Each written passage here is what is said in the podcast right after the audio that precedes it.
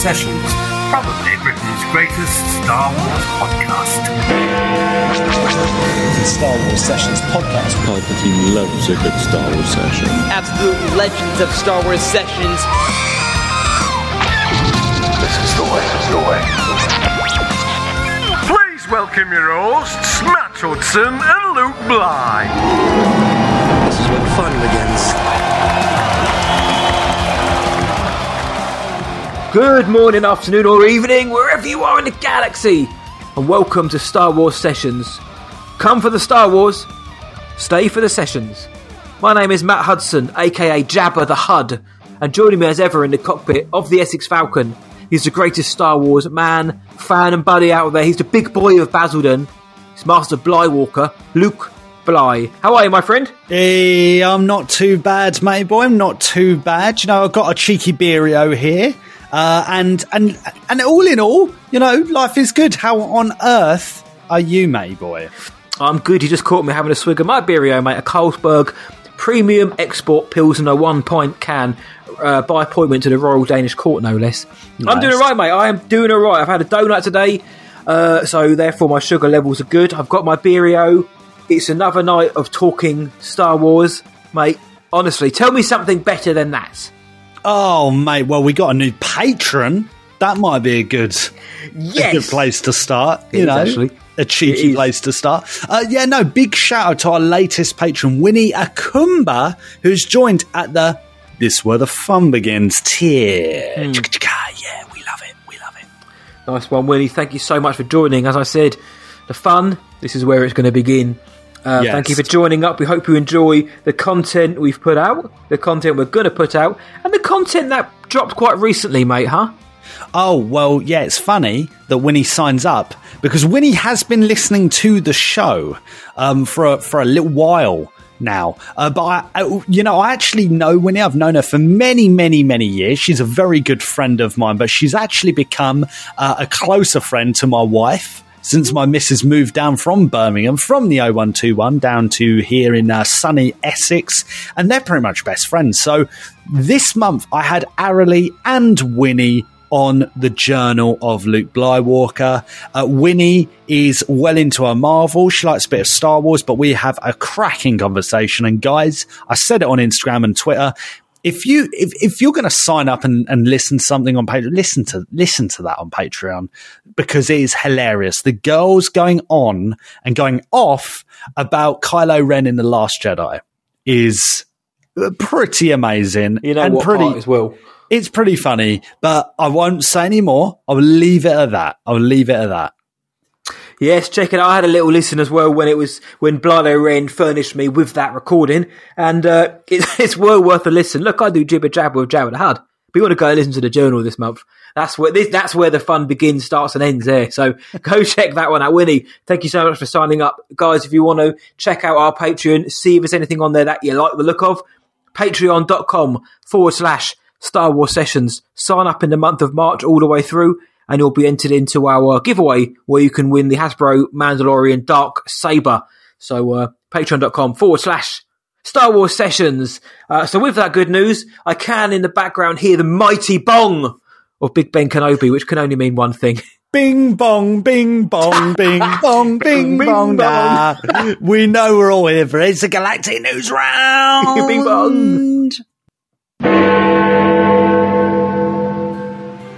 Benedict Cumberbatch has firmly denied the possibility that he will play Grand Admiral Thrawn in live action, stating, There's no way I want to be turned blue, and it's not the right time in my life for that. Andy Serkis has now confirmed Snoke's backstory was kept under wraps from him, but also has never confirmed, despite his previous statements. Hasbro Pulse has now launched in the UK, offering fans unique access to Hasbro's collector focused brands, with plans to continue the platform's rollout to other European markets.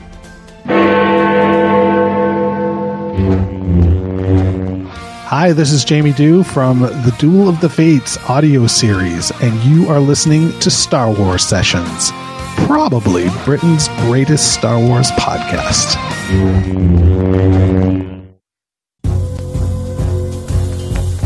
Come with us now on a journey through time and space. To the world of the magical. The Star Wars sessions.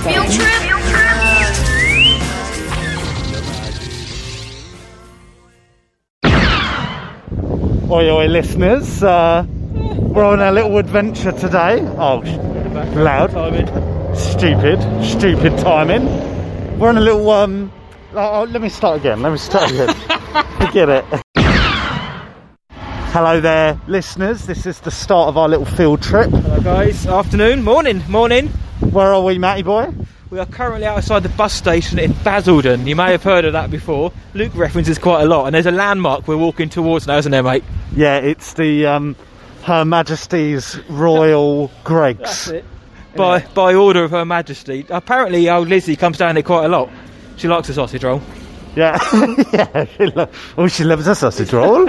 She likes Um, a pack of donuts. There. Right, okay, there's only three people allowed in here, so should we wait until one of them goes? Yes. Let's wait for. We're just going to hang around. We'll hang around, and basically, we're going to uh, we're going to decide what we're going to get. We're going to plan our.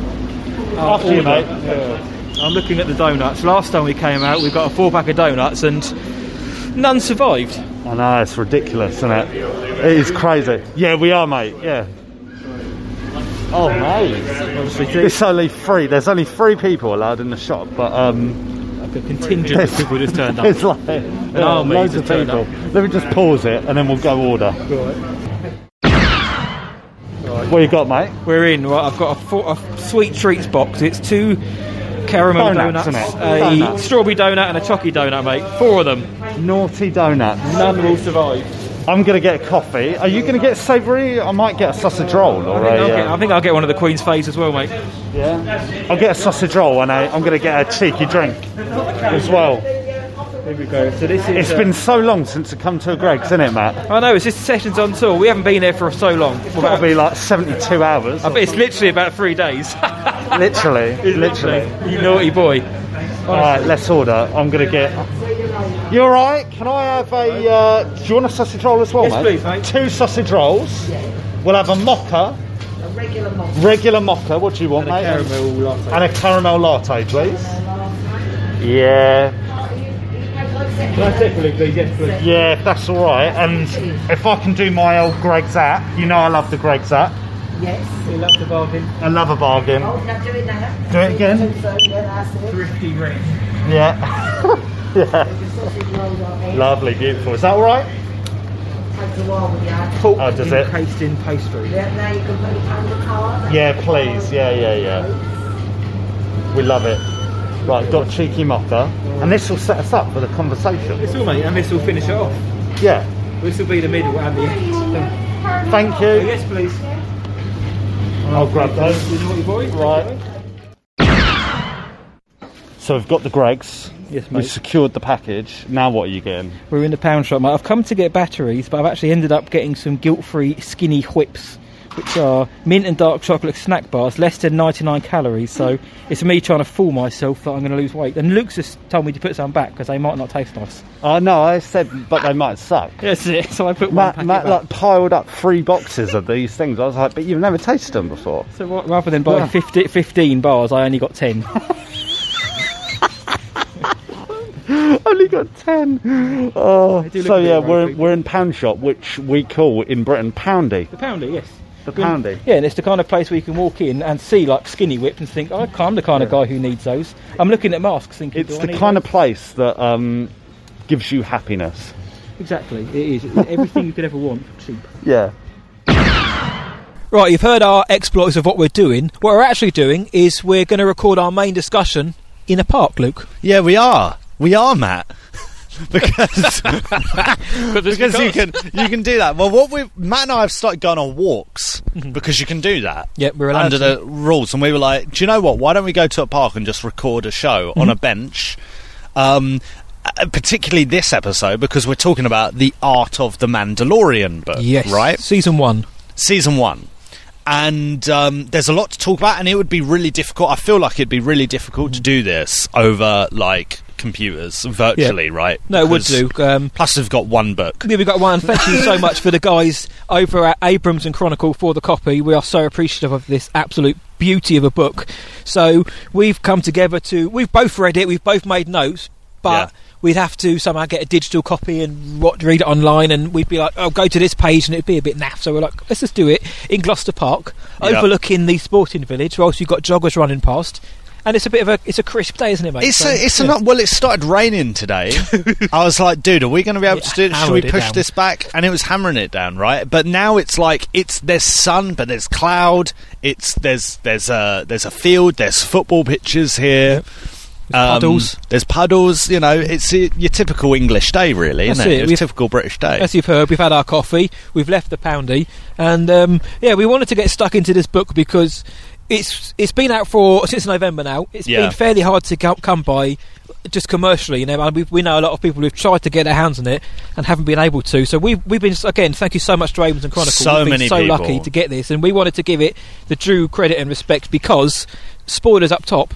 This book is incredible, mate. yeah. I think it's amazing. I think it might be one of the best. Honestly, I'm not, I'm not just. I'm not. yeah. I'm not just saying that. It, and I think we're going to go into it, and we're going to give specific reasons why. Yep.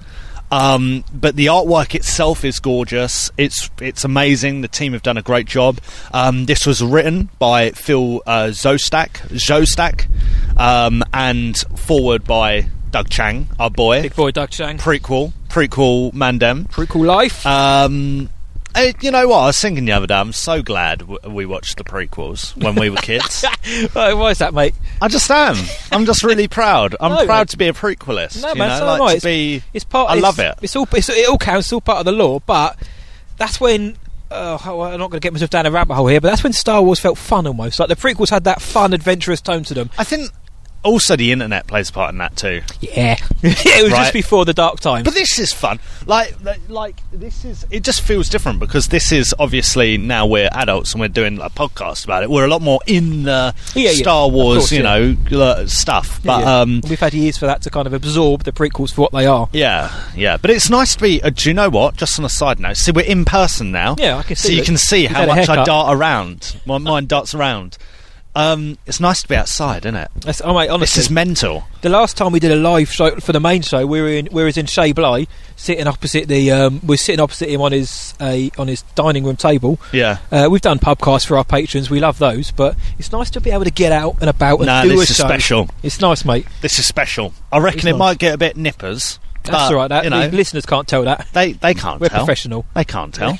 um, where should we start, man? Because I've got you've got some notes. I've man. got some notes on this amazing Well, book. the the information. I mean, the main information I gleaned from this was we've we've looked through this book. It's a Right. big old tome, and it's Doug Chang has basically said the amount of work that went into the into the Mandalorian season one in such a constrained amount of time. There was a short amount of time. They were Yeah. working on the Rise of Skywalker at the same time. A feature film, he says, takes four to six months of initial design, so getting the art sorted out, getting the concepts Yeah. down, getting them started and then down. With the Mandalorian, I had six weeks, mate. Six Yeah. weeks to get the whole look of this show, the first ever live action Six TV weeks. series. Six weeks. Six weeks. But get it off the ground. t- uh, Just to expand on that, the plus side is that this is set a few years after Return of the Jedi. Yeah. So, like the aesthetic original trilogy.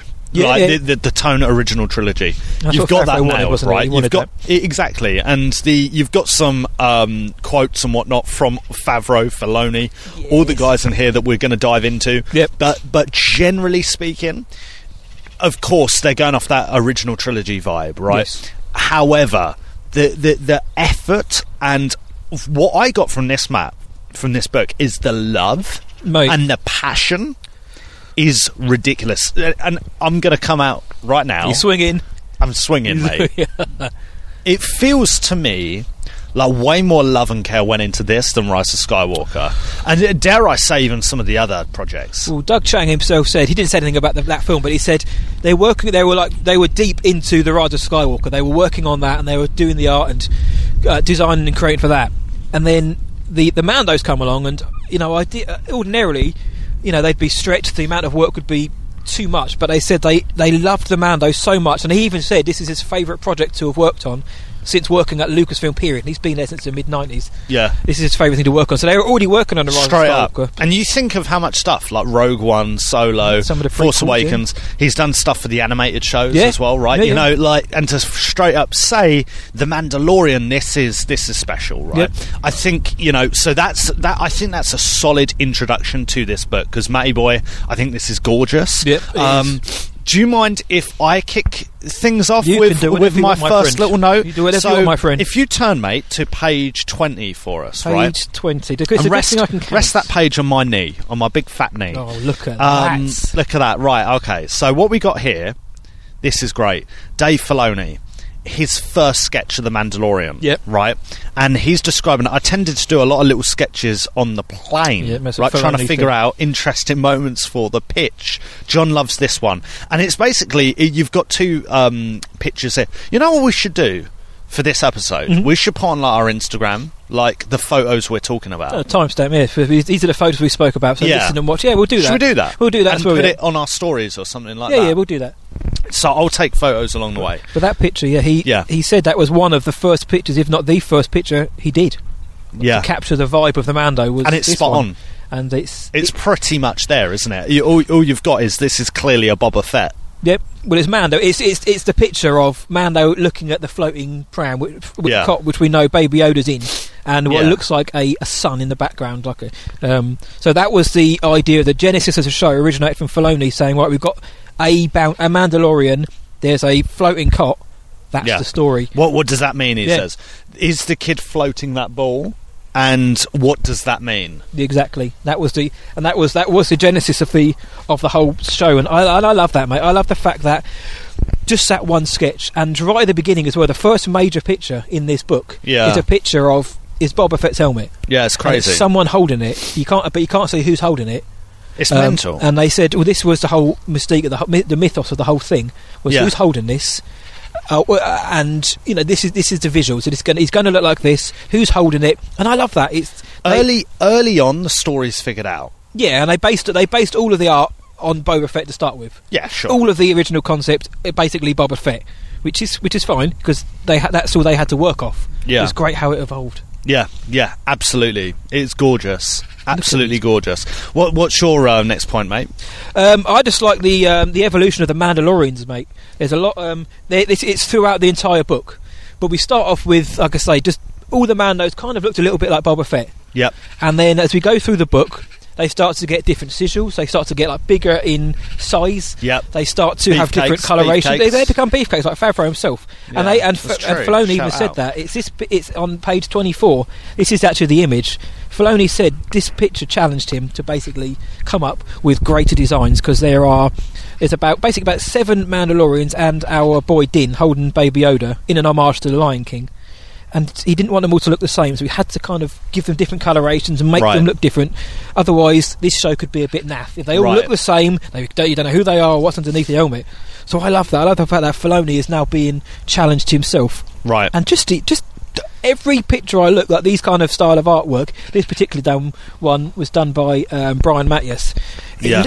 look at it. It's a painting, man. It's And I- concept art, and this is a, this is art. And Matyas as well goes on to say that um, it was the Mandalorian mercs. They inspired Yeah. the variation The mercs, in, the, in in the Mandalorian, right? So you have a cosplaying group inspiring and really contributing to what's been one of the most successful projects to come out of Lucasfilm ever. Yep. That's mad, And that's right? what a we love. cosplay group. And the 501st was they they were there on set as well, weren't they, for Yeah. the scenes on uh, Nevarro because they needed more uh, stormtroopers. So they said, "Why don't we get why don't we get these guys?" yep. And so I, I love that. And another thing Filoni said, which I found interesting, because a lot of this book he harkens back to how his time within animation, so Clone Wars and Rebels. Yeah. But he says with Rebels, he was very, he was almost like a micromanager. Every time somebody gave him a story, he was like, right, why is that there? What's this all about? What are you trying to get from this? What does it mean? Yeah. I don't just want a story about a force sensitive kid again. We've had that.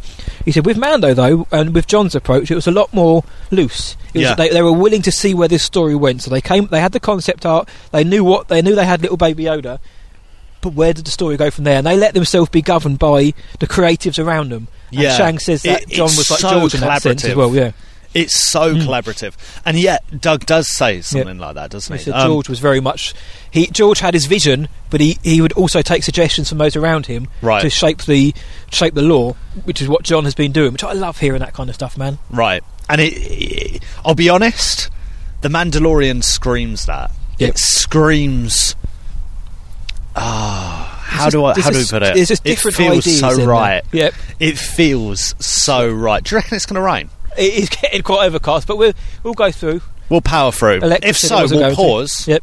and we'll run away into the woods. Into the woods. Into the woods. Right, so I've got another little note here, right, that I thought was really interesting. Yep. What is it? 31? Page 31. Turn to that for us, matey boy. 31, so just a couple of pages round. Yeah, so what's this? Oh, it's so it's all coming together, right? Oh, this is yeah, all on the well. the Mandalore. You noted this as I've well. got this as well, man. This was so cool, and this was something that I didn't notice about this bit of art was that they're, they're taking bits from like the Star Wars universe. So, for exam- example, the uh, pauldron, the Shore Trooper pauldron Yep. from Rogue One, right? So the bit that's on his shoulder Yep. Is being used for Mando's armor in the in the first episode, in the first chapter, when he's just got like that kind of like low level, that beginning armor. His, his ragtag kind of Yeah. armor, yeah. and it's like, oh my days, that's so good. That's so, Mhm. and that's so RPG. That's so like Yep. role playing game. You kill someone and you take a bit of their armor Yep. because, well, you would, Yep. right? It's, it's whether it's a trophy or because you need it. right. basically, I yeah. think it's the latter for Yeah. this. It seems like that, and that's what they were going for. So cool. Just and this is kind of b- bouncing off of what you've said is that it's this this progression, this evolution of the the the armor design. But even with the Mandalorian himself, even with Din himself, that's evident in this book. Yep. And once again, when we we reiterise, this is a short space of time they're doing this. Six weeks. You can see the passion Yep. because it's just seamless. is seamless. I loved that. Um, who was it? Uh, Matyas as well was saying he was playing around with a different color visor. Yeah. and he was like, "Oh yeah, this one I wanted to go for like a brown, like Yeah. one."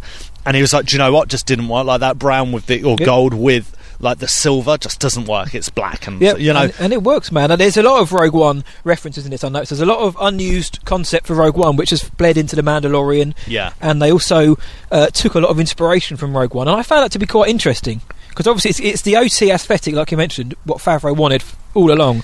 But going through this book, they took a lot of uh, ideas from Rogue One, and again, time. they had a sh- they only had a very small window to get this turned round in, so they're going to go back to potentially more recent things, which they can just grab the ideas from, or potentially go to the costume department and actually gr- literally grab them. But I love that they're just they're reusing these, and, and it gives the storm tro- the shore troopers and the death troopers Yeah, just that extra bit of uh, extra bit of lore and an extra bit of place in the canon to know that when you see Mando in those opening episodes, he's got like looks like the looks like the Stark Troopers, Death Troopers codpiece, and the pauldron from the Shore Trooper. Yeah. So there's a bit of them on him somewhere, and his evolution as well. I love it. Almost it always started off, you know, it started with Boba Fett, but it very quickly progressed into. Like Din, as we the Mando as we know him, Yeah. and I really, really uh, like that and how we end up. We went through five stages of planning and development to get to Din, Yeah. um, but what didn't take it, what wasn't quite as easy, was uh, was Baby. No. There's a nightmare picture in this where Yeah, Baby. Yoda is a human. Do you know what page it's on? I don't, but I, whilst, we, whilst we're talking, I'll find it. But Baby Yoda is an actual human baby, and it is absolutely Yeah, I've terrifying. seen it before. I've seen this before. I think it's toward the end of the the, End of the first one, yeah, first, second yeah, one, yeah. Let me have a look. He is a not he's, and we love Baby, but I do not want to see Baby looking like It's crazy how kid. how like wrong this could have gone Oh, with mate, the child. Right? honestly. Yeah, Here it's he is. absolutely mad. Page seventy six. Look at that nightmare fuel. Page seventy six. But then you get a cute one of him with his with the helmet on. Yeah. It's yeah, and you can tell that what was it? This is the one where Jon Favreau says, "Yeah, the first one um, I did." So this is Christian uh, Alzmann. Ol- Christian Alzmann Yep. says the first one I did looked almost like a human toddler in makeup. we were just gro- groping around in the dark, and it seemed like Favreau had such a strong negative reaction. Not that he hated it, but he's like, "No, I wanted this thing to look like Dark Crystal or a Henson style Great. puppet, right?" And it's like spot on Yep. spot on because that's exactly what baby is. And I, do you know what, Matt? On the weekend, I was speaking to some friends on Zoom, and they were even saying, "Who's cuter?" Baby Groot or Baby Yoda? And I Come said, come I went, it's not a competition. Come on. And it's not even a. Co- and loads of people like nodding. I was like, Baby Yoda, Grogu, a bit, he's a bit boy. woodeny group, and there's the picture on page Oh. um, page eighty. there he is, as our boy. Did anyone notice how that joke? He's a bit wooden. Did you just say? was that was that pu- Yeah, wasn't purpose? wasn't was that an to be- wasn't he accident? meant to be purposeful? Sometimes Oh, I'm too too clever and You're funny too for my clever own good, mate. for your own good. But- Um, the but they, but I tell you what, right? They were saying, I made the point of I think it's Grogu as well because a lot of the time he's practical. Yep. I said I think there's just something else that resonates in our brain, even if it's subconscious. And when you can see, when you can see, because you could, there are moments where you can tell it's it's uh, CG, CG, Grogu, but when you see him walk in and the amount of people who worked on him, like, there was how many people were uh, controlling him at one time? Yeah. it's ridiculous. Like, each eyebrow had about three people working. But um, Christian Alzmann basically went back to the well and he found the picture.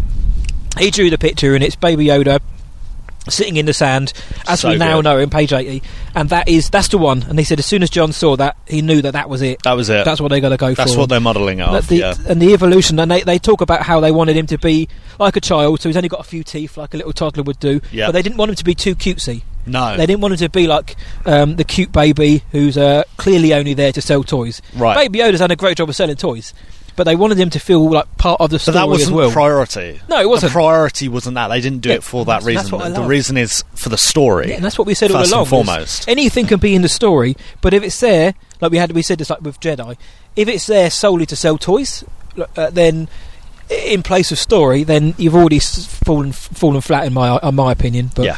uh, like the Porgs, they the Porgs made sense in the story of Ahch-To. They were that they were indigenous to the to the plot, but they weren't big like Baby Yoda was, so they could make the Porgs a bit cuter. Yeah. Baby Yoda is integral to the story. You could you couldn't just have him. You know, being cutesy all the time, even though he is, to the point where he starts eating the eggs, people didn't like him. No, no, no, no. Oh, him. well, yeah. We say people. Yeah. like, the backlash against our Bubba. yeah. Take that back.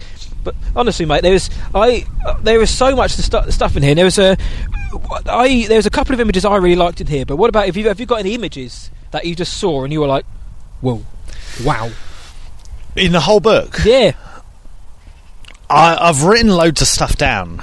Um, I think for me, it's all just the Western vibe, especially the early on stuff. like even here with Kuil, like meeting and stuff. I Oh, tell you one thing, I like because I won't do. I don't. I can't pick a favourite picture. That it's I can't. tough. I it's can't hard, pick a mate. I mean, this one's great. Look at that one. Like right, the, Double page it's just blown over.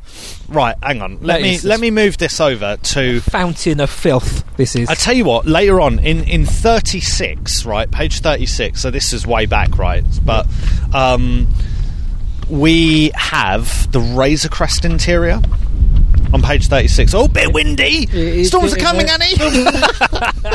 better get better get home, Annie. Here we go, big oh, man. my bones are aching. um, I love, where is it? There's a quote here. Here we go, right? So this is by Ryan Church, and he says that the inspiration for the interior is from the International Space Station. no, So it's Star yes. Wars and the ISS.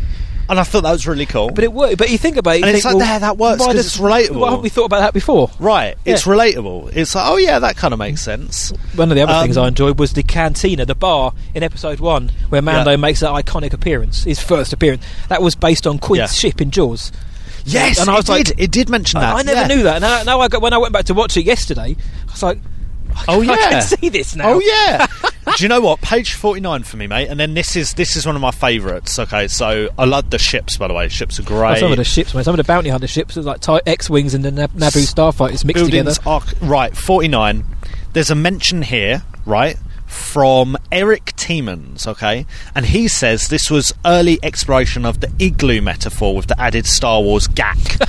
uh, I was intrigued uh, with how flat this planet was. So Yep. this is the ice planet at the Yep. start of Mando, and he basically I goes on to too. say that um, hang on, and it being a windy place, a windy planet, maybe the igloo forms could be aerodynamic hmm Yep. So they're thinking about this. So they're thinking about the environment. Yep. The architecture Yeah, is actually real life. It's relevant as well. It's not just a random Star Wars design. It's not just like, oh, no. this looks pretty. Let's put it in there. right, Yeah. right. It's way more than that. It's way more than Yeah. that. Very cool. That's a good shout as well. I love this image here, like the uh, this the whole. I love Vista shots where you can see like everything. And, yeah, wide angle, and wide angle, bad boys. yeah. On, and one of the ones which I absolutely dug was from um, your favourite episode, uh, so as it were. Hell yeah. Which is episode four, which Four. was the uh, B. Bryce Oh. Dallas Howard episode, Sanctuary. But I liked Sorgan. I thought Sorgan was lovely, and I thought it looked good. Sorgan's But great. there's a shot in this book, and it's right there. It's it makes That Sorgan look sprawling and bigger and beautiful. Gorgeous. What page is that? This is 140, I believe, 140. That is And it was- absolutely stunning. and it shows these peaked domes. And again, it, it plays into what you That said is that they wanted stunning. they wanted that Star Wars aesthetic, but at the same time, they wanted something a little bit more different. And I've said before, I've always loved the idea of I don't, uh, grass in Star Wars. I know it makes no sense whatsoever, but a gr- I love the idea of like a lightsaber up against this kind of background. It's a bit Endory, but it's Yeah. not. Yeah. It's like Takodana-y, Endory, but those the peaked domes, like a meringue top or a Hershey's Kisses yeah, classic. just make this look incredible. And they made it look a little bit bigger, but I like I love the look of Sorgan. I think this, the look of Sorgan is wonderful. I really, and I think this book does it justice as well. Yeah, absolutely. It's so nice, and that's one of my favourite episodes. Yeah, I know you like that one? What for me, what that goes to show is that you can have a grass planet and it will still be different to Endor. Yep. Oh yeah, yeah. Right? You can have a icy, snowy planet, but it will be different to Hoth. Yep. You know, it's so there, it, there's so much range. It's not just like simple forests Yep. and whatnot. Yeah, yeah, yeah. Yeah, it's I different. You could have Takodana, and you don't think, "Oh, this is this looks exactly like Endor." exactly. But, it's um, different. yeah. It's completely A different. fun fact, Yeah. which I know came out originally because when Carl Weathers was first announced on the cast, Yep. he, he came out and said, "Well, I was, I was, uh, I was originally behind a mask," and we covered this on our show. Well, apparently Carl Weathers was originally going to be un- under makeup, but now he's not. But now he's not going to be because they said, "You've got Carl Weathers. Why are you going to hide his face?" And he was originally going to be a Yes. Weequay, Yes, which I always thought was a Wiki because we say like key over here, Q A Q U A Y is key. Yeah. But a Weequay, can you imagine? I can't imagine like Greef Karga, Greef Karga being a Weequay. I don't know. Again, guess the thing is, you get Carl Weathers. Why? And we've said that about actors before in the Mando. Like, if you get certain people like Rosario Dawson, you don't dub their voice just because why get them? You get Carl Weathers, you don't you don't hide Carl Weathers' Yeah. voice because Carl Weathers is Carl Weathers. He's a king. Right, right. I can't imagine as a Weequay, but it's little, little. And again, that was out there as well. But The Loft the Cat book as has well. some great bits page about that. page one four one. Oh, I get baby went to go The Loft pet him. Cat. Yeah, Kitty, from kitty. Rebels. That's it. Oh, yeah. And that was fun. He says, "Yeah, uh, the baby rushing towards it, saying kitty, kitty," and then obviously the loth-cat was going to chomp on Baby Yoda, and um, there is uh, Mando's love interest potentially as well. Uh, one of the first uh, iterations of, Oh, yes. of her. She's got no shoes on, but she obviously has woken up or something. The babe from chapter That's it. four. the widower who Mando almost took his uh, helmet off for. yeah, yeah. Bless him. You reckon? Do you rec- yeah, yeah, you're going to say it as well. Well, yeah. you reckon he's going back to Sorgan for us? yeah, I do. yeah, that would again. It ties in. It will tie in nicely. Because You know? I think one of the things that I get from this show is that the, one of the themes is family, Yeah. and I think that. Yeah, I, th- I think she's definitely a love interest or something. I don't know. I don't know. Could be. Could be. You know that episode nine, um, that post episode nine Yeah. shot. when Matt just see, this is the other thing as well. Doing this in person, Matt. I mentioned episode nine. Matt looked at me like with like, dread. Like, Well- what are you going to mention about Rise of Skywalker? Yeah, I was going to say, like, oh, was say, so like, good. Before we got on air, we had we had a, we had a good chat. It would have been brilliant to say for the show about about the sequel trilogy and, uh, and Yeah. things like that. But nothing Yeah. bad, don't worry. But we had a great chat. But as soon as you mentioned, it, I was like, where are we going with this? Well, we love it, don't we? We Yeah, love it, don't we? we right, like what, what else? What else you got noted down on Um, this bad boy? I quite a lot, mate. Just just little things like I found out Peli Motto was based on Louis from Taxi, which is Danny DeVito's character. Right, right. uh, I read that as well. Yeah, Amy Mad. Sedaris, or uh, um, not Sedaris. Is it Amy Sedaris? I think so. Uh, she might be the director, but uh, one of the uh, a woman who's a similar name. But she didn't know anything about Star Wars. But they said if you've seen Taxi, and you know Danny DeVito's character, just be him basically. So I like that. Toro Calican basically went through like loads of different like cowboy designs Yep. before they ended up on this fairly kind of like standard uh, design as well. Basically, Han Solo diet. Just Han Solo lights, exactly. Uh, the mercenaries from the Prisoner episode, they got those pretty spot on from the start. The original concept was kind of how they ended up um, on the show, which I thought was pretty cool as well. Um, there was this. It was the and the evolution of characters. I've got there the evolution of Cara Dune because they said they originally wanted Gina Carano in the role. Yeah. and you can see how it obviously ended up being Gina in, within the concept. But you just see how she changed from like her build and her hair. She had the um, Martez sisters haircut, and how she changed to becoming more like of the Cara Dune we know. Yeah. And I love seeing that because, again, uh, speaking speaking about the character of Cara Dune, I love the design of Cara. Me and They, too. they even said in it, they said, you know, Gina's got such a presence that we wanted to find a an outfit that complemented her. Yeah. And I think they got the costume I think they got it spot Cara on. bang on, man. I Especially really because we've discussed this before, like her build, you know, Yep. i- as well. It's it, yeah, really, really cool, really cool. No, yeah, there's there's and that, so I, I love shout. the evolution of the different characters um, in this. And you were mentioning the turnaround as well. The first draft of episode one was given to Dave Filoni on the on 25th of December 2017, so 10 days after the Last Jedi. So Yeah. just enough time for the discourse to really start. Yeah, Favreau was like, She's crazy, exactly. right? Favreau's yeah. like, here you go. We'll, we'll, we'll, we'll save this apparent mess. Here you go, Filoni. So uh, within that short amount of time, they're getting the concept art done. Favreau's having to write this thing, and it, and this book goes through the the pitching process as well, like how they pitched the story to Kathleen Kennedy, how the meetings went, Kathy's original um, thoughts about it, and how basically as soon as they showed her some of the concept art for the first episode, she said, "Yep, go make it." And I thought that was great. It's I thought that was great. quality. It is absolute quality. Yeah, I loved. This was earlier on in the book as well, but they were talking about battle droids as well, Oh yeah, the big and they were like, "Yeah, but we need to beef them up Yeah. a little bit." I was like, eh, I'll be honest, I didn't notice that. I didn't notice Yeah. any difference." He but, said he liked um, the design, but he yeah, wants to be yeah. a bit like yeah, like he wants. and he like wanted to include those. Yeah, he wanted to include those. So I thought that was a good shout. And again, that kind of makes sense. But um, but yeah, mate, it's uh, quality. Any other little nuggets of wisdom you got there, Hud? Mainly, uh, Matt, it's uh, fun- Hat Mudson. Hat Mudson. The funny thing is, like the further you go into the book, you can see that the they nailed the concept. So the early episodes have the books dedicated more so to the first half of the first season because they were clearly getting as much of that as possible. Whereas the final four episodes, to me, they'd found their stride. Yeah. There's less concept that. It was less concept art and more like actual art that we saw lifted and put into the episode, which I found really interesting. Um, like even like the R two droid, which with massive legs, which steers. Oh yes, That looked like it did on screen. So yeah, like, they, a lot. So much of the concept art is just like and it's so good. It is, and it is art. It's concept art. I, I, I was amazed looking through this every day before I handed it over to Blilo Wren. It's like these are just uh, people got. They had six weeks to create all of this, but the, the level of detail. Yeah. And I know concept art isn't isn't a new concept Yeah. to you or I or anyone else, but it's unreal. And I do some. I don't, I don't mean to generalise here, but I do think that I, I do think there is a section of people out there who you know sit down, they watch a show, and they don't realise the amount of work that goes in the background. They kind of think that maybe the people just turn up on set, everything's there for them because it was planned out from day one. The amount of effort that went into this before the actors even got cast was unreal, and I, and I and I love that. That's what I love about these art of books, and that's what I was going to ask you. Basically, bas- basically your whole thoughts on the book and like the quality. Would you pay? This is 30, 30 US Yes. English pounds. Would you pay thirty Yes. for this, mate, in a heartbeat? Yes. Honestly, hands down. This is this is one of the best Star Wars books I've ever read. Yep. I've ever read. This is gore, but this is. I I think if you're into art design and you're into Star Wars, Yep. you would. It would be an absolute no-brainer. Yep. It'd be an absolute no-brainer. So that's what I think. Yeah, I think it's great. And the art of books in general, I know you love them as coffee table books. I've got some of them at home as well.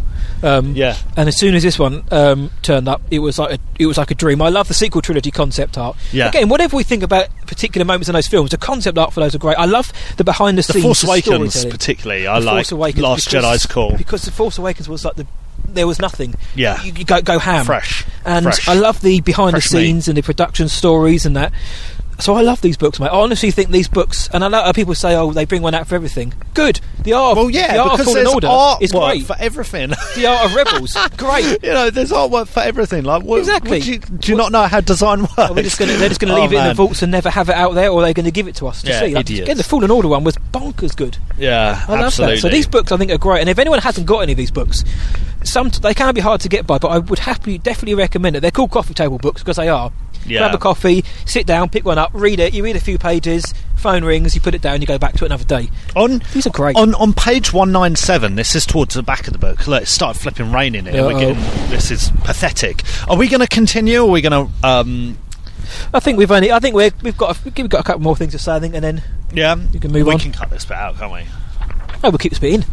Yeah, yeah, yeah, yeah. Give it. this is this is this is this is this is au I've got- it's just because it's it's starting to rain. I don't want the um the book to be. Oh no, it's all been ruined. Yeah, thanks for the book, Abrams. It's ruined. Yeah, Yeah, yeah, one nine seven. Oh, the reckoning. Look at our boy, Moff Mate, Gideon. he's an absolute unit, and he look at him, absolute tank. Oh look, we got a dog visitor. Hello, come to take our territory. he's coming to try and wee. He's trying to wee on the Mando book. Rather that than my leg. right. Look at Moff. See ya. That's good. Main discussion live. We had another we had another guest on the podcast. Yeah. We had a little one. We had a little, Little loth-cat turn up. Loft dog. Loft dog. um, yeah. So what uh, is this one nine seven? Yeah, man. Right. Okay. There's a moment in here. Doug Chang is. Pr- I'm pretty sure it's Doug Chang is praising how quick Dave Filoni and Jon Favreau were in approving the Yeah. the, the designs and whatnot. One or two They said it was like it was so vital for the production that without their their because they knew what they wanted. Yep. They knew what they wanted, and so they were like, "Yeah, if this works, yep, that's it. Approve it, do it." And it's I, I like that energy, you know. Once again, there was that urgency, but it, there's some irony that there, this was such a quick ironic. There was this quick production. Yep. Well, you know, we say quick, but it was. Wasn't at the expense was- of anything else. It feels like that, right? It Yep. feels like. Oh mate, it just feels like a dream come true for us nerds. You yeah, know? and they um, said that John and Dave knew what they wanted. They were specific about what they wanted, so it was made the art very easy to do. So John and Dave would give them directions, so the artist knew what they wanted. Yeah. and within one or two rounds, they'd have the art. You know, they'd have it signed off. Yep. It wasn't like five, six, seven, or months worth of it. Yep. You know, John and Dave knew what they wanted, and they Yep. got it down. And that's that's that's also a testament to the concept artist because we we've sat we we've spoken we've mentioned John and Dave a lot and Kathy, the artist man. Yeah, They're all listed in the front of the book. There's so many of them to create this work in such a short amount of time and create a new era, a new Yeah. part of lore in such a short amount of time, so that we all now know and love. It's become part of the Star Wars zeitgeist. You know, what I mean, all these artists are incredible. And I hope they all stay on. Most of them have been on Star Wars for a long time, but I hope they all stay on. Yeah, this is what they can continue with. yeah. This is crazy, Like, and this It's is just crazy. season one. Yeah, I know it's mad. It is mad. Yeah, I love um in where are we? One nine seven. So not not far from this. There's another bit about Cara Dune um, posing. No, no, hang on. No, that's not it. It's so another one. It's Baby Yoda and Cara Dune. So if you go to two oh eight, Baba and Cara. yeah, and Mando. I've written this down. I know what image it's talking about. Let's get there first. There we go. Look at this bad boy. Right, Alzmann again. Right, so you've got Oh, Mando yeah. And Cara wrestling Yeah, or arm wrestling, arm right? wrestling. And Baby Yoda's in the background. Like you can see, he's began choking Cara Dune, right? like Yoda, and and look here, it says that actually they've taken that from Yoda Oh, in the there- Empire we Strikes go then, Back. yeah. They've literally taken it from the Empire Strikes Back and put it onto this. But yeah, I thought that was a nice little shout.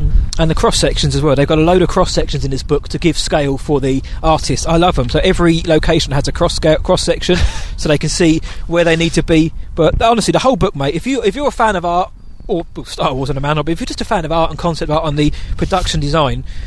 You cannot go wrong with this, and I, we said it up top. This isn't hyperbole. It doesn't matter that the book got given to us. I don't care about that. I've Yeah. bought the other art It's books, beautiful. and I love those It's books. beautiful. And this is just as good, if not better, than the rest because we like we're passionate about the Mando because it's that new era, it's that new full phase, a new wave of Star Wars. And this book is just a brilliant, brilliant, brilliant accompaniment. It is the aromat onto the steak. I'm putting the book away because it's raining. Yeah, I'm, like, I'm I'm, putting my foot like flipping. I'm not. I'm not going to ruin that book because it's so nice. Emperor but it's starting Palpatine hood to. I can see like some of the some of the rain is staining. There's right. There's one more one more shout. Yes, mate. Before we wrap, because it is cold. It is, what is going on? Oh, no, pink. I, look, I swear, when we came out, it was way more mild than It this. was it was warm enough when we came. It wasn't warm. stupid. Ten degrees maybe. Absolutely stupid. What is going on? Page two twenty. Right. The white speeder bikes. Yes, yeah, yeah, Yeah. The, uh, Borrowed from Fallen Order. Oh, yes, yes. So again, they're going back to the well. They haven't Yeah. got time. That which was in production things. at the same time. Exactly. So they're they're collaborating or they're using items from other recent Star Wars shows uh, Love or that. things, and I love it. And I, uh, great. That's what I love about this. We, we obviously we've all, we always heard that you know nobody talks or there's no collaboration or there's no cross chat, but clearly there is. Yeah. I mean, clearly these art departments are working together. You've only got to watch the Fallen Order documentary behind the scenes to see how involved Lucasfilm were. Yeah. And I love to see that. I love to see that the same people working on Tross were working on Mando. We're also working alongside the Fallen Order team. Yeah. and who knows what else in the background as well. Yeah. I love that. So it gives me hope going forward that when we have these crossovers with Rangers, Ahsoka, uh, Mando, and whatever the other one is, a Book of Boba Fett, Book of Boba Fett, that they are they are going to be like well thought out because you know the artists are working together and they're probably working on the same shows, so they're going to have that same visual t- style to them. And Dave, Dave and John are overseeing them. Yeah. Oh, Um, it, it, and excited. this is one of the highlights to me, mate, is that Dave and John Yep. know what they want. They know what they want, and when they see something, they're like, "That's it. Yeah, That's what was in my." And they go by their gut almost, but they, They- they know they what they want, but and they they- also don't waste time. But Mando shows I, I can I can as a fan I can trust their their their taste. Yep. To be honest. Oh Matt, I wish you're like our listeners could feel how cold I am. I wish they could see us if our This hoods up. I have gone colder. Like the last five minutes, ten minutes, I've just got really cold. What I'm we'll like, what the hell is is- going on here? alongside the art of the Mando pictures. I'm gonna start I'll, jumping. I'll get Luke to snap a picture of us with our microphones and our hoods up, so you Forget can see it. just what we went. Forget it, mate. Forget it. This is what we went through. I'm going to chuck the microphones in the river. There's a small little river. We do have us. like a- like a- chuck it. Yeah, this is what we thing do is for you, can lot. sta- we can yeah? stand up, actually. This is what we do for you, lot. Yes, you oh. better appreciate it. That's it, we freeze for you guys. cold. That's I'm it. so cold. Have you got your phone on you, mate? I've got my phone on. Come on, we'll, us. take it, we'll do it Uh, live so you let can me- see that we're actually doing it. All so right, we're in the episode, but yeah, that was honestly the art of the Mando book. Get it, get it. So here's a picture. Oh, hang on, let me. Uh, Luke's got his one arm, one long arm there. Yeah, one long arm. He's got to sort his hair out. I've got my hang on. Palpatine hood on. It looks like, and it's windy as well. Here we go. There we go. Let's do one more, mate. Let's do one more. That 'cause- pictogram on there. There we go. There we go. So Yeah, There it's we so flipping cold. all on the mic. So that's just how we looked when we did the show. We're on a park bench in Gloucester Park in Basildon, and we've reviewed Art of Mando book. We could have done it probably a lot more beautifully, but we could have done it you know, the car, there's but- a there's a national lockdown on, Exactly. and we're allowed to go one-on-one walks. So we thought, let's turn this into a cheeky session. But this is probably we'll probably do. Um, let's let's go get warm Yeah, we'll have we'll and have, we'll give have our final treat. thoughts. Yeah, let's do that, and there'll be more of this. And again, our patrons are used to this because we do pubcasts. We're usually sitting down in a pub, Yeah, but this is what it's like, and it's great. this is what pubcast is and there like. will be more of these because Yeah. now that we can actually do it, why not? Yeah, yeah. So thank you, um, the weather of Britain. Yep. It is. It is still winter technically. Uh, spring, summer starts in a week and a half's time, pretty much. no, End spring does. Well, British summertime starts. That's at- right. because. I have this debate with Arilee all the time.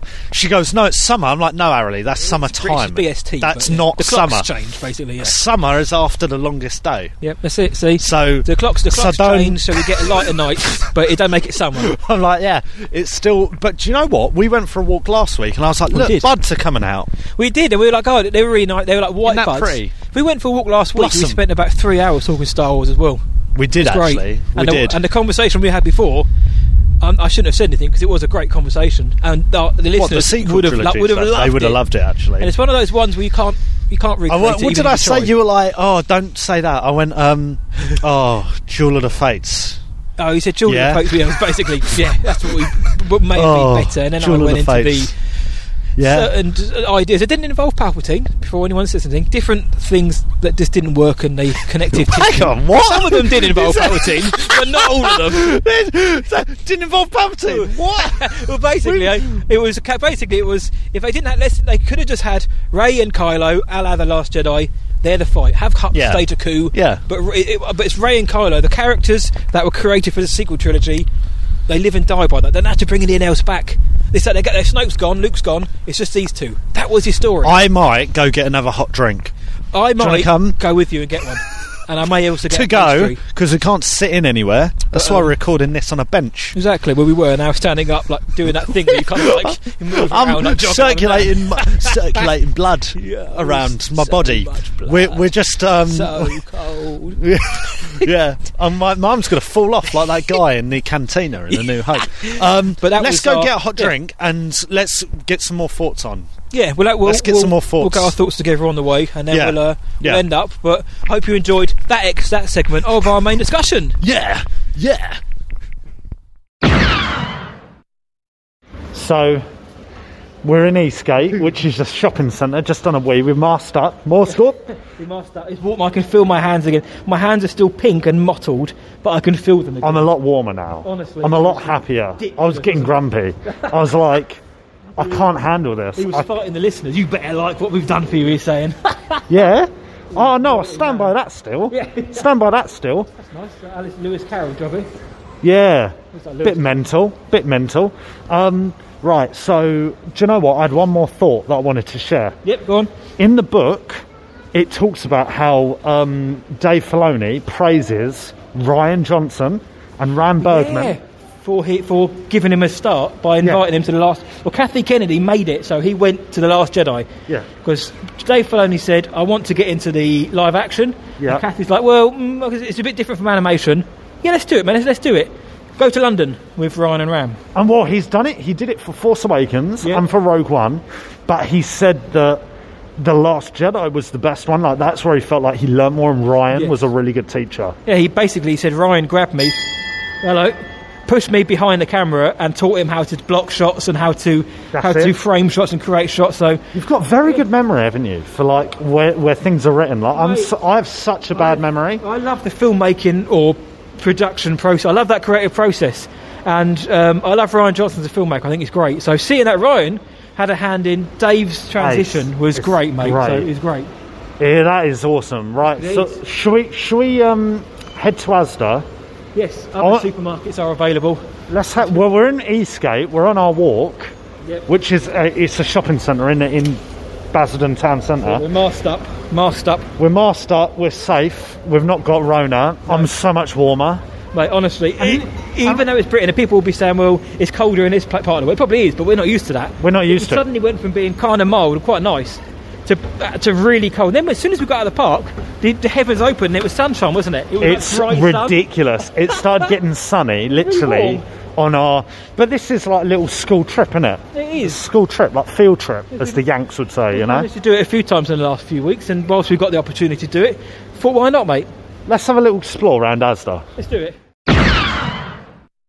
He's, oh, doing it. Right, here we go. We're in Asda. We're here now. You probably hear in the background. So Probably hear in the background. We're hearing. let's look at the Star Wars stuff because why? Why not? Exactly. This is where Luke comes quite a lot. When he says he goes to the shops, he goes to some other ones, but he comes to look in Asda. And I'm st- I've, I've been here with him before. Here we go. And now I'm with him again. Here we go. Whoa! I've not seen that before. There's a little pop thing. Hang on. Oh yeah, it's a little Mando pop. That's It's a. Mando keychain. Doesn't say how much it is. That's mad. I've not seen that before. Not in here. What's uh, that? That's so sick. There's a little child. There's the animatronic baby Yeah, Yoda. the little baby. Little a, baby. A Sith, a Sith Jet Trooper. They've got a Sith Trooper. Chewbacca, Boba Fett. Well, it's the uh, little. So What are these called? The mission fleet things. Oh, those geezers, yeah, yeah, yeah. And they've got the. And they got the- the Kenner retro. They're cool. They're fine, aren't they? I like them. I like them. I like them. A tip for whenever you're at Asda or any other supermarket, go to go to the bargain bit. Yeah, Luke loves a bargain. I love a bargain. How much do I love a bargain? He loves a bargain more than he loves Star Wars and his wife, I think. Probably. Yep. Look, look. There's already vultures there, That's us. but fortunately, fortunately, a lot of the time I'm bigger than most vultures, Yeah. so I just loom behind them and they move. I'm wider than most vultures. Whilst I'm in here, I need to get one of those Reese's um, peanut butter eggs. What? You're going to destroy one of them bad boys? I'm going to destroy a couple of them. They're like 50p, so Here we go. Look, bargain bit. What we got? We got uh, Yorkshire puddings. gut, gut health. Yeah. Good. Yeah. Ooh, A lot of meat. A lot of meat. that's our reflection. Yeah. Lot- There is a lot of no, I love it. All right. Oh, I don't think there's anything there. All right, mate. So we've we've we've left what? Boba Fett, Enemy of the Empire. Look at that. That massive like, v- vinyl book over there. It's an old like Dark Horse Comics cover of um, Boba Fett Oh, comic. Enemy Enemy of the Empire. Yeah. Why you want that? No, just, I've just, we were just about, we just come on to give our final thoughts, and I've just seen this massive canvas staring back at me. It's like it was like it's fate. Well, we've gone past HMV, so we've left Asda. Matt got some weird toothpaste. Uh, yeah, it's cucumber, watermelon, and mint. It's Sacrifresh, so it's got a IP brand to it. So there we go. There's Luke, that. Luke took me to the thrift section, as you just heard, And when we went off air, I saw it. I was like, "Ugh, I've got to have this. And it, it seems to be that every time we've gone somewhere, like as soon as we went off air in the toy section, I saw a load of season one Mando pops. So uh, basically, check out our socials and our website for the full interactive experience, isn't it? Yeah, that's it, We're mate. So, one. we're on one. so we're going to wrap things up there for the main discussion, Yep. and um, we're we're on our way back. Matt will be driving back after his after our long walk. Yep. Best thing about the Mando Art of book, mate. the the evolution, the progression, mate. Seeing how it started and the passion and the will of these people to get this work done, and how it ended up on screen, how we saw it is unreal. And the fact that it didn't look so different from the original concept, apart from Baby Yoda, and how they managed to realise that in such a short amount of time. I love seeing that, mate. I loved it. Yeah, I, I'd agree with you there, man. I'd agree with that. I'd strongly recommend it for any Star Wars fan, to be honest. Mm-hmm. Not, not just like people are into the art, the designs, and mm-hmm. everything. This is, I think, my favourite art of book. Yep. No two ways about it. And listen, like Matty Boy opened up with, there's been a few problems of getting it over to the UK for whatever reason, but whatever. Hopefully that's, hopefully that's improved upon for the season two. Yes, yes, I can't wait for that. Now we know the quality we're going to get in this book, and I'd add, add to that. Even if you just like behind the scenes film or TV production stories, if you like how things are made, like the magic behind the curtain, you'll like you'll love this book. And honestly, if you if you can get it, if you can afford it, um, get it because it's well worth it. This this book is the way. It is the way, and it's crazy. You know what? I think this book, like you kind of like what you just said, it it builds upon the real life experiences a lot more. Like it, it gives a, a lot more away than the workings of the sequel trilogy. I feel, and it yeah, And it go on. It complements the Mandalorian gallery as well. Because remember, we had in the first season, we had those eight episodes. Yeah. And they spoke about like uh, music, uh, performances. They, they they broke it down. This book really does complement that. It really goes well. hand in hand with that, doesn't it? Really, to be honest. So, mate, this has been quality. It's been nice having a little walk. Yep. and you know recording this Exercise. been a little adventure as well so i hope the listeners have enjoyed this little field trip you know this little school trip um because it's been good crack really so I hope they've enjoyed it as much as we have doing it. So um, we're literally we're leaving the mall now. Symbolically, the main discussion is over as we leave the shopping mall. Do you know what? I know we said we'd end it there, but we've we've just got we've got back outside, and guess what? It's flipping warm. Really? What is going on? This is stupid. What is going on? I'm annoyed. I'm going to go mental. Yeah, this ain't the way. I hope you I hope you like what we've done for you here. We've gone through different weather for you lads. Here. Yeah, yeah, yeah. Exact, exactly, exactly. Hi, I'm Ken Absock, author of Why We Love Star Wars, and you're listening to Star Wars Sessions, probably Britain's greatest Star Wars podcast.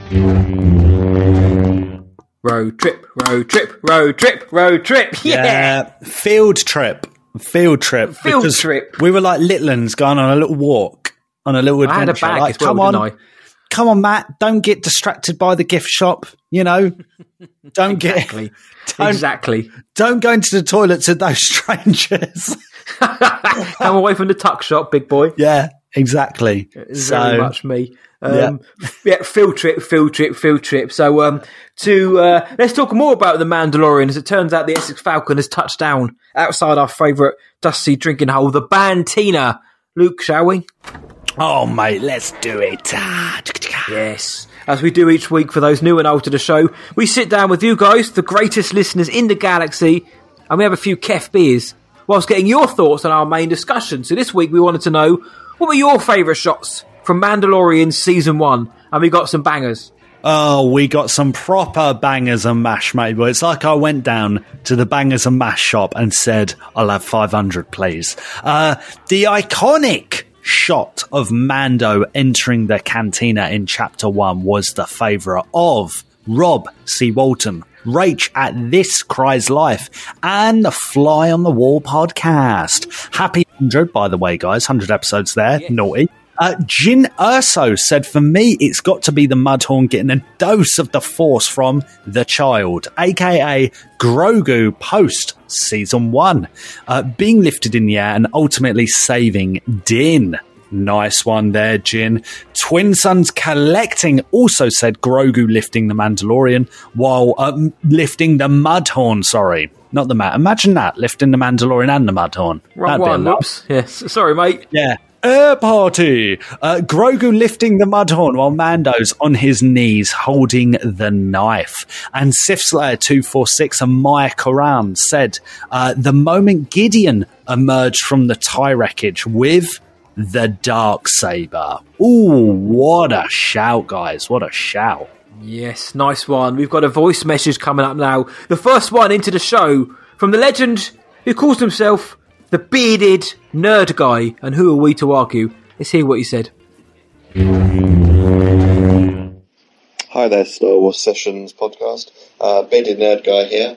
Um, my favourite shot from season one of The Mandalorian is in episode seven, um, where uh, Mando, Cara Dune, and Karga are speaking to the client, um, and basically they get ambushed um, by uh, the Imperial Death Troopers, um, and then a whole convoy of freshly uh, armoured stormtroopers show up. Um, and then obviously after that, Moff Gideon shows up in his TIE fighter. Um, for me, that is one of the pivotal shots of this series. Um, it's the shot I showed most people that hadn't seen The Mandalorian yet. And I was just like, you know, this is a TV series, it's not even a film. And just the look, um, for me, it was just breathtaking and, uh, one of the best shots, um, I think, in that season. Uh, really good standout shot. So yeah, that's my pick. Oh, he's a guy, he's a nerd. Legend has it, he has a beard as well. And he's come up with a belt. My favourite part of that one is like, you know, Mando, Cara, and Karga. Karga. Um, yeah, good shout, mate. That was an epic moment. I love that shot. So, uh, bearded nerd guy. Thank you very much, mate. Yeah, bearded nerd guy, absolute ledge. Follow him on Instagram. He he's got like a really cool nerd room. I think it's like the loft of like his house or something. But it is so cool looking. Like it, it's great. Follow him on Instagram, the bearded nerd guy. He's an absolute king. Thanks for sending that in, dude. Yes, nice one, big boy. And speaking of which, the, our Victory's Price giveaway winner, Tim Griesbach, jumped on board and he said, uh, Chapter 8 Redemption, where all the stormtroopers, the 501st, are lined up and Gideon's walking through them. It seems to be a lot of love for that scene. Gideon in particular. Gideon's a king, so nice one, lads. Gideon, such a lad. Ladian. Uh, lad. Oh, Ladian. uh, up next, Dan Alex Hales said Grogu choking Cara because he shows that Mando had a negative effect on him and he stayed to use the dark side. Nice one there. Adimski chose Mando and Baby Yoda looking at each other at the end of chapter one, saying the scene really reminds me of the Hand of God painting by Michelangelo. Spot on there, Dimsky, the Nice Belgian Bond. Bond. I think uh, that's exactly what they were going for. Uh, and finally, James T. 2006 shows when Grogu uses the Force against the fire in chapter 8, and it's from behind him. What a shout there, Jamesy boy. What a shout. That's a massive shout. Each and every one of you, I'd love to sit down and have a kef beer with each and every one of you. And speaking of someone we'd love to have a kef beer with, let's end this section of the Bantina with royalty. The King of Wales, Luke Summerfield. Let's hear him.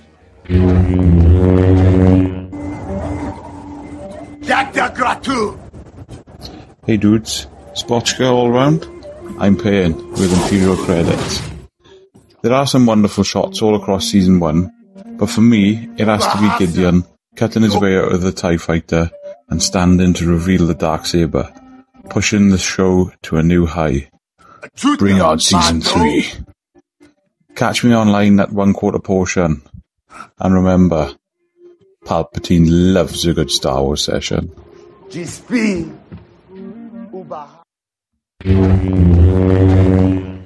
Mate, anyone who's willing to buy the rounds of Spotchka, I mean, nice one. One quarter portion online. Go check him out. Luke, thank you, mate. And yeah, that, as I mentioned earlier, that scene of Gideon on the TIE fighter, uh, also Sith Slayer and Maya, love that as well. You're in esteemed company there, mate. Great shout. Palpatine loves a good Star Wars session. For extra content, go to patreon.com forward slash Star Wars Sessions. you know it's gonna be so good. Best podcast. Best podcast. That's right. It's the spiciest part of the Bantina. In fact, some may even say it is just so good. So good. Yeah. Yeah, that is. So oh, good. yeah, and another one. Yeah, and see, The Dandalorian loves it. He's the going off. the Dandalorian. It's going off. It's going off. the Patreon questions. That's right. We answer Patreon questions every week here at Star Wars Sessions. And to kick us off, it is a cheeky one from Stuart Howes, who asked this, Matty Boy. Are you ready? I am. He asked, This may have been asked before, so feel free to ignore. No, we won't, Stuart. Never. Uh, but I've always wondered about lightsaber duels between different eras. Pay two, uh, pair two people from different eras, and how do you think they would go? For example, given the distinctive styles between the eras, how would the silky, honed skills of Qui Gon fare against the raw, aggressive nature of Kylo? Or, even more hypothetically, how would Luke go against Obi Wan? Both at the peak of their powers. What are you saying to that cheeky question there, Matty boy? Uh, well, I think for me, the more obvious one, I think anyway, is I reckon Luke against Obi Wan. Uh, taken out of the equation that neither would actually want to strike down the other. I think Luke wins that. Obi Wan is very much a defensive fighter. He always has been. That's his stance. Luke has shown he's willing to go on the attack if needs be. I think Luke wins that. I can't take away anything from Obi Wan's uh, ability because he did take down Darth Vader himself. He, he was one of the only people to defeat Vader in combat. So that's got to count for something. Then Luke went and did it as well. Uh, so both of them have got the claim of beating Vader, but I think Luke wins that. I think Luke has got more in him to take down um, Obi Wan. As for Qui Gon and Kylo, you may disagree with me here, my friend. I think Qui Gon Jinn is going to win that. I think Qui Gon is more disciplined. I think he's got the experience behind him. And I think he could take advantage of that raw, aggressive nature of Kylo. Kylo against Luke on Crait, or Luke's projection was just like a bull in a china shop. I think, and look how Luke, you know, Luke, the experience of Luke, just you know, did his kind of backwards Matrix style bends and got out of the way. I think Qui Gon wins that. I think Qui Gon, um, I think he makes Kylo angry by not fighting back necessarily, and he makes him make a mistake, and then before he knows it, skewered Kylo kebab. So uh, I reckon Qui Gon beats Kylo. I reckon Luke beats Obi Wan. I'd love to see Rey versus Dooku, the untrained melee fighter against a classical swordsman. I'd love to see General Grievous, the cyborg, against anyone just for the visual spectacle because, you know, why wouldn't you? Um, Mace Windu's an interesting one. I think Mace Windu beats anyone he's against. Mace versus Luke would be good. Mace versus Anakin Dark Side. I know it's the same era, but that would be pretty fun. Um, but uh, the big one, mate, a lot of people would like this, or like to would like to see a what if, and it's Luke Skywalker versus Anakin Skywalker. So Anakin pre Dark Side against Luke, you know, after Jedi, Return of the Jedi, when he's just taking fools down. I think that would be that would be a fight for the ages. But what about you, mate? That's that's my thoughts. What about you? I know you probably think Qui Gon's going to beat Ren as well. Yeah, I think uh, Kylo is going to smack Qui Gon straight up. I think he's he's naturally he's he's a lot more naturally talented. He's a big boy. He's a Mm-hmm. He's a wide boy. boy. He's a more wide- Honestly, boy. it's it's like a huge like HMS battleship against I don't know Somalian pirate van. boat. That's it. Somalian pirate boat, mate. or a Royal Mail van. Yeah, a, just a Royal Mail van just parked at Dover. Bang. That's it. You're dead, bash mate. bosh. Uh, Kylo's just got that power, isn't he? He's got that Mhm. power. It's like when I he went up against he, he went he went against up those Knights of Ren, and they were they got fooled, mate. And they're really scary, the Knights of Ren. I'm Ren. not too sure about their ability, to be fair, but I, I hear you. They killed loads of younglings, didn't they? Yes, they did. Actually, there, there you go. They are very talented. Yes, They win. are You they're win. very talented at killing. That's their thing. Darth Vader was too. And actually, they're very good at going on hilltops and standing there for helicopter uh, drone shots. I mean, uh, just standing there. They're very So- clever at finding Chewie and just being there when he came out of the Falcon, the uh, Very good. Ochi ship. Yeah, they're but they're good boys though. I They're was good I old like the Knights of boys. They're good old boys. Never do Drinking. you no harm. That's it. Um, what's the other one? Um, you got Luke and Obi. Luke. Oh, Luke's going to smash that one. Yep, He's going to smash that one. I think Luke's actually. I think so. Luke's gonna. Luke's probably one of the most capable Jedi, really. Um, but he also, w- when we're talking about just dueling, uh, I think Darth Maul's a shout. Um, he's really good. Hmm. Thing is, Maul loses more most of his fights. He does, yes. So, but but he looks good doing it, and he's got a cool He- voice. he looks really good doing it. That's a very good point. What about point. Ahsoka? We haven't mentioned Ahsoka in any of this. Ahsoka's all right. Yeah, she's all right. I bet you know. Um, but who wins, Ahsoka or Yeah. Kylo Ren? Kylo every day. Ahsoka or Rey? I think Ahsoka wins. I think. Uh, Probably Ahsoka. Probably depends. Depends on the day. variables are coming in. Depends on the day and the context, but probably Ahsoka. Probably. Just like we're probably Britain's Great Star Wars podcast, but we there's no way of knowing. No, there's there's no metrics that could measure that. Yeah, we might not even be Essexes. Like we don't know. we don't know. Uh, but it's a very good question. Like you said, Mace Windu. Love to see a bit more of uh, Mace Windu. You Yeah, know, man. we all love a bit of window. We love a window session. Um, and Yoda. Yoda loves it. Yoda versus Yaddle. Oh mate, Yoda strikes me as a kind of a nice boy. He'd like open a door for Yaddle. I can't imagine him then thrusting a saber through a spine. Um, yeah, I, I don't know. Yeah. well, well, to be I fair though, she's sitting there. She's in the council gawping in, in episode one, and then she's never seen again. I know, think Yoda. what? What I think happened? Yoda sparred with her and lopped her bonce off. I think he lopped her What loaf off. happened to Yaddle? Like, what happened? Was she killed off screen or something? No, no. In Legend, she was. In Legend, she took a grenade to the gut to save Anakin, and in canon, nobody cares basically. Apart from Greez Dritus, he wants to go on a date with her, the dude from Fallen Order. But um, other than that, right? Yaddle's just yeah. That's what I mean. I think Yoda just lopped her bonce off. That's nice. I, I'd agree. I'd agree straight up.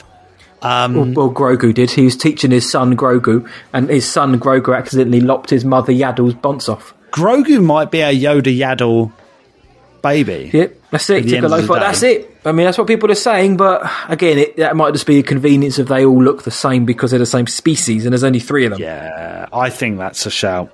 But there we go. It's a very good question, though. It's a very good question because I did a similar show on my Patreon um, months back. The, the the strongest Force user. I actually put Luke Skywalker as number one. Uh, but this again, when it's just dueling, it's kind of a, it's it's a bit different. I think probably the best one, now, like you said, mate. Probably it's a toss up between Mace Windu, Anakin Skywalker. Uh, maybe Luke. There's no dark side users in there. Like Palpatine was a bad boy with a saber. Well- Pulled funny faces too. Well, what's interesting about that is that Mace Windu obviously could harness the dark side, right? And, Yeah. And somewhat control it. duel. And Anakin, I'm going to include Anakin slash Darth Vader, right? So the character in general. So, yeah, it's an interesting one, though. Very, very good question there, Stuart. Cheers, mate. Yeah. No, nice one, Stuart. We'd love to hear your guys' thoughts as well. Uh, what a fantasy duels would you like to see cross era? Uh, who would it be? Who would be in them? Who would win? And what about Stuart's ideas? Who wins, Luke or Obi Wan, Qui Gon or Kylo? So interesting. We'd love to hear your thoughts on that. Uh, the next question we've got is from a guy who I've really grown to appreciate, my brother Sean Hudson, and he said, "Star Wars Cocktail Club. What would you call the place?" So, Luke, we've got a Star Wars cocktail club. We are the proprietors of this place. Belgian Bomb would love it. Oh, what yeah. would we call it? And what would the signature drink of our club be called? Sean says his place is called the Blue Milk Tavern, and the drink is the Haitian Holocron. So, we've got a couple of milky clubs, mate. What's yours called, and what's the signature boozer? Well, it's very cheeky. It's a very cheeky question indeed, Matty boy. Um, you know when you go up London, and it's from like five to yeah, just generally, you know, London, that city, you know, a few miles west of us. Um, okay, so you go up London, and let's say you're going out for a cheeky night, and um, you head to you head to around Piccadilly Circus to a place called Tiger Tiger because from five to eight they do drinks half price, which at London is like liquid gold. Like that Oh, doesn't wait. happen. Cheap drinks like thirty quid a drink, a half it, price. it isn't cheap. Um, so t- that's called Tiger Tiger. Matty boy, Sean, I'm opening up a cheeky place called Bamfer Bamfer. Um, it's going to be very, very cheeky. Uh, our signature cocktail, my friend, is the world famous Bantha Mary. a lot of vodka and a lot of uh, milk. Um, Milky? It's very milky, very absolute milk, and you know people love it. People absolutely love it. But there's a special drink for people who you know don't particularly enjoy modern Star Wars, but you know, and that's fine. You know, we, Yeah. there are people that listen to our show who don't Of like course. the sequel trilogy or the Last Jedi, whatever. fair enough. But you know, the kind of people that go on, you know, the, the internet and spread lies, just straight up lies about clickbait gang. They're clickbait gang. You know the ones. You know the ones. Uh, they get served a special type of the uh, Bamfer Mary. They get the Bamfer Mary. They get served the Bamfer Mary Sue.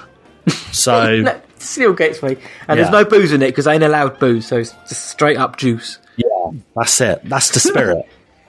you know. So, what about you, matey boy? What are you Um, saying?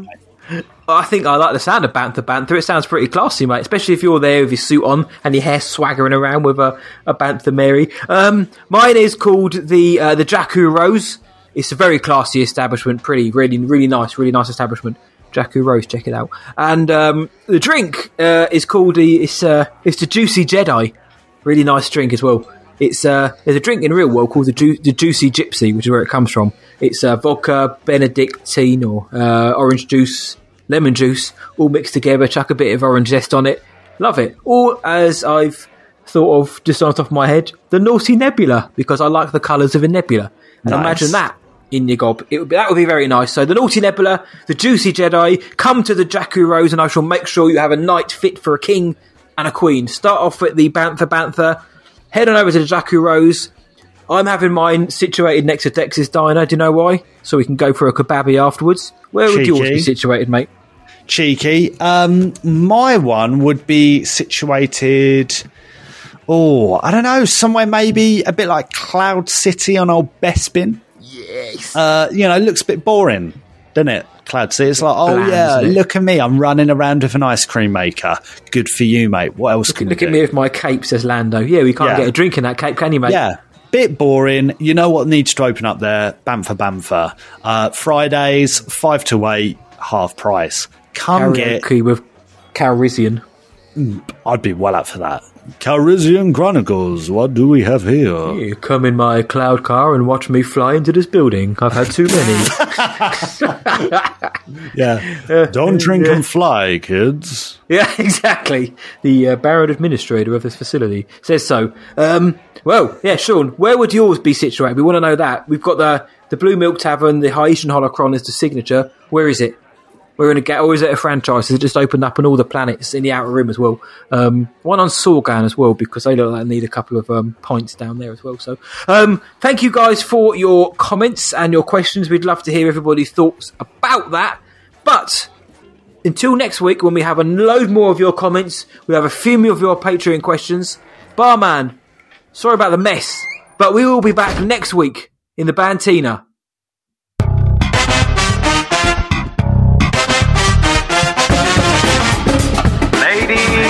And gentlemen, It's the Star Wars Sessions game!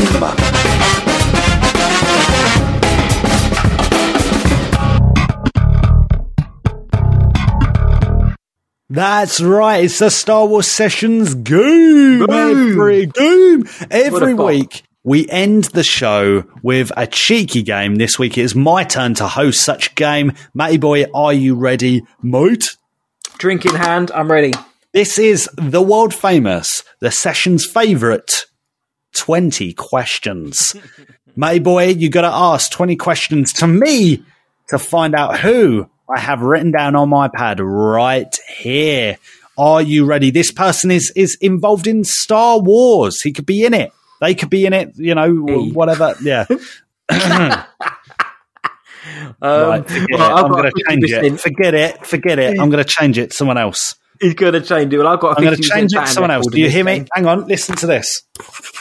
I'm crossed it out. Doing someone else. Right. Okay. You ready, mate, boy? I am. I said fifty percent. I've got one right in this. The one of them I got badly wrong. So let's keep the streak going, mate. I am ready. okay, matey boy.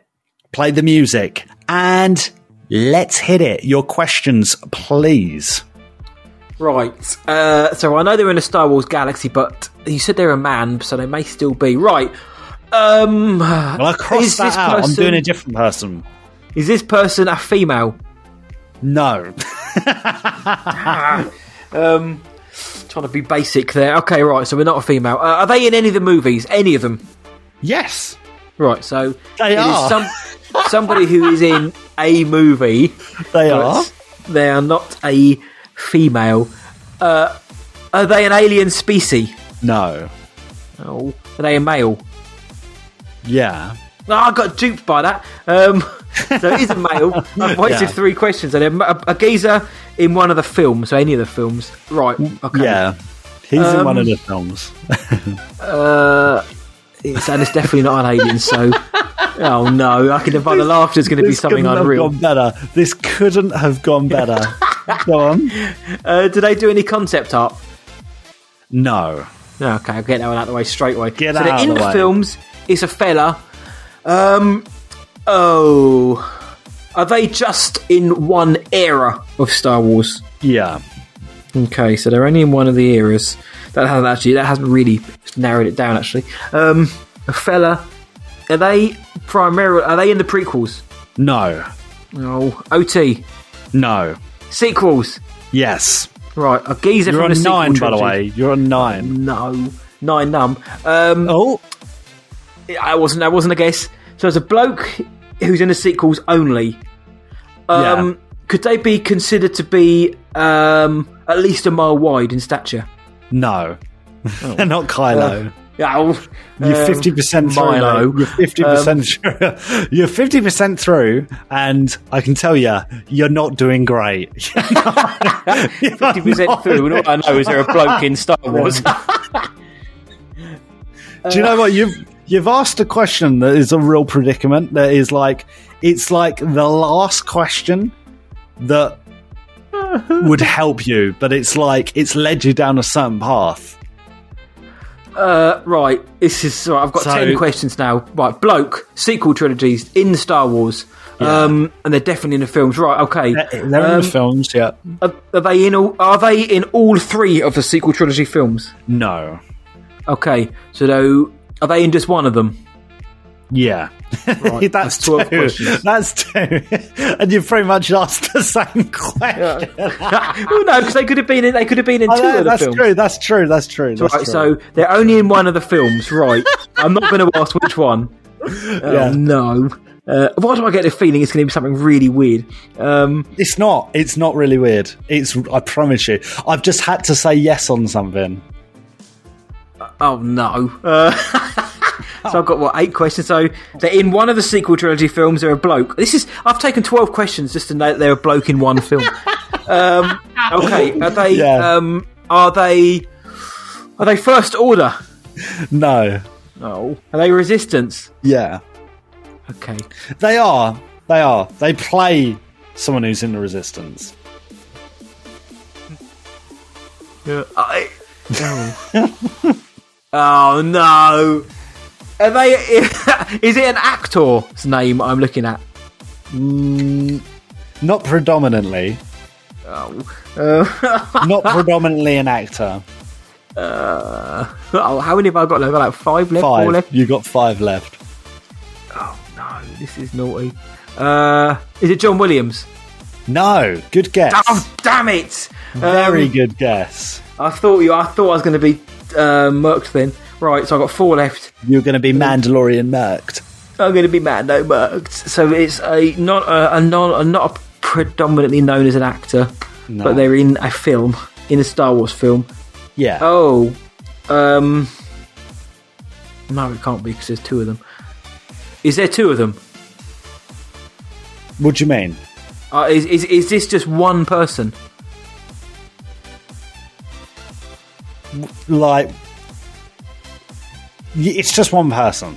Oh, It's um, just. okay. What do you mean? As opposed to twins? I thought you were going to drop in like William and Harry for their cameo. No, no, it's not William and Harry. Naughty boys. Um, Oh, I, I'm going to have to write that down as a question. I've got two left. Oh no! You've got three left. You've I've got, three left. Right. There's a geezer who's predominantly not an actor, who is actually in one of the films though, in the sequel trilogy, and that's all I know. uh, this is. I'm either going to kick myself, or it's going to be the most ridiculous thing ever. Um, and they're and they're with the Resistance. They're with the Resistance. They're with the Um, resistance. and they're definitely a human. So, um, uh, are they a human? Yeah. Damn! Why did I waste that? Um, I'm sure I've already asked that. You've got they're two left. A human male with the resistance in one film. Yeah. Uh, I wonder if anyone listening knows who this is. They probably don't. I hope not, because otherwise I'm going to, the biggest oddball ever. Yes. I'm very sure we're still at where we you, we were when you. We really were like ten questions ago. I st- all I know is there was the resistance. There was the resistance. Yeah. Um, right, I'm gonna have to Oh, throw out a couple of hail marys here. I've got to think of one. Right, You've got to um, think outside the box, I think. I've got to think you've, outside the box. You've gone down something that you've had to go down because you asked something early on that is technically right. Yeah. technically right. Yeah. Oh, I uh, stop the count. Um, uh, there was the resistance. They're not really an actor. Why do I feel like I should know this? Why do I feel like I should know this? Oh, man. Um, are they in the Force Awakens? No. Oh, One left. uh, you got one left, mate. oh, right. This is it. I'm just gonna. I'm, I'm going to say a name. I'm going to think of a name. Think I'm going to say it, and I hope it's right. Outside the box. Yeah. They're either in the Last Jedi or the Rise of Skywalker with the Resistance. It's a geezer, and that's all I know. And it's a human male. Um. Oh, and they're not predominantly an actor. Oh no! Why They're do I not. feel like I should? They're not predominantly an actor. Why do I feel like I should actually know this? Um. You're going to kick it's- yourself. If it's You who are- I think, if this is who I think it is, I I, I can't believe I'm going to say this. I can't believe I'm going to guess this name Go on. because there's people out there saying, "Really? After what this person's known for?" Mark Hamill, Luke Skywalker. No! He's in two films. No. I thought you were going to say, "Oh, he's known as a voice actor as well." Made by a lot of people. He's in, he's in all three for start. Oh yeah. God. why, why did you think Mark Hamill? I don't because as soon as you said he's predominantly known as an actor, like, and then No. you were like, I well, kind of He's known not. as an actor. No, no, no. He's not predominantly known as an actor. And I thought I was like, well, he's done voice acting for like the last twenty five years. Like maybe No. people think that He's I not was a clever- predominantly known as an as an actor. He. Do you want to know who it was? I, I, You're going to no, kick yourself I because, because you asked Matt. You were like, "Are they are they in Star Wars?" I was like, "Well, yeah, they were in Star Wars." Um, and you went down a spiral that I couldn't get you out of. It was Gareth Edwards. Oh no, he was in the Last Jedi, wasn't he? He was in the Last Jedi. Oh. He was in the Last Jedi. Yep. And he looked at someone tasting the Crait salt. That's it. Looked at him was with like disdain. a bit of a judge, Looked yeah. General Emat, of his name was. But there we like, go. "That idiot. There we go, Matty boy. There we go. I'm sorry, buddy. I'm, I'm, sorry. genuinely deflated by this. I that was hilarious. That was hilarious. That was Oh, hilarious. I can't believe it. Hopefully, the listeners enjoyed that. Hopefully, If anyone saw that, let us know. Honestly, if you did get it for, for real, let us know. Yeah, let us know. Let us Man. know, and you know we'll give you a, a cheeky thumbs up, two thumbs up. Yeah, fr- yeah, friend. Oh wow, I, I'm honestly sitting here like I've got my, I'm slumped in my chair now. Like I can't believe the way that ended up. I, I just didn't. This isn't going to go the way I think. Mark Hamill, come on. Ah, bet better results next time, Matty boy. They're needed. I shall- They're I shall needed. take the L. Take Two- the L. We've played three twenty questions. I've got two of them badly wrong and one of them right um, on air. Anyway, that is really that's really upsetting. But Jabba the Hutt will bounce back next time we do 20 questions. I'm telling you that right now. But good, good, good game though, mate. I always enjoy that. Oh, it's a pleasure, man. It's a pleasure. Your turn next week. Yes, it is my turn to try and bamboozle you with one of my games. But speaking of next week, that is that. For this episode 106 of Star Wars Sessions, but the fun doesn't end there. No one's ever really gone. Where can the world find us, Master Blywalker? They can find us at starwarsessions.co.uk. You can search for us on socials Twitter, Instagram, Facebook, TikTok. Just search for Star Wars Sessions. We will be there. Send us a voicemail. Send us a cheeky message to hello there at starwarsessions.co.uk. Yeah, we're on Anchor FM, Spotify, Apple Podcast, Amazon Podcast, Stitcher, TuneIn, everywhere in the galaxy that you can find a podcast, you're going to find us there. And if you love our show, please consider chucking five stars our way on your podcast provider of choice. Leave us a good review and head on over to podchaser.com. It's the IMDb for podcasts. We're on there. It's awesome. So drop us a review if you have a spare 30 seconds because it helps us grow, gives us more engagement with you guys, which is the lifeblood of the show. So thank you once again And please tell all your Star Wars friends about us. Tell your mum, tell your dad, tell your mates, tell your cats, tell Gareth Edwards, tell your Ewok, tell your cousin. The more the merrier. Their Kessel spicier. Chicka chicka. Tell them that this is the podcast that you're looking for. So until next time from me, see ya. And from Luke. May the force be with you always. Luke, 20 questions. 20 questions, Luke. Ooh. Chug, chug diang.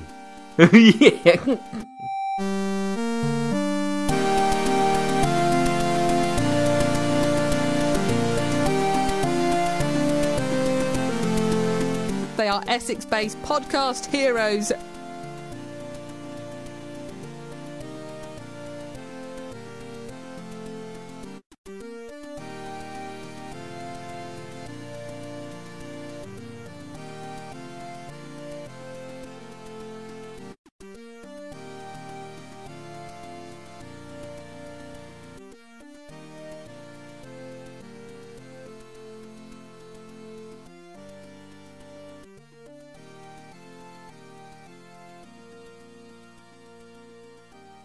How do I know I can trust you? Because I'm your only hope. Tell that to Kanjiklub.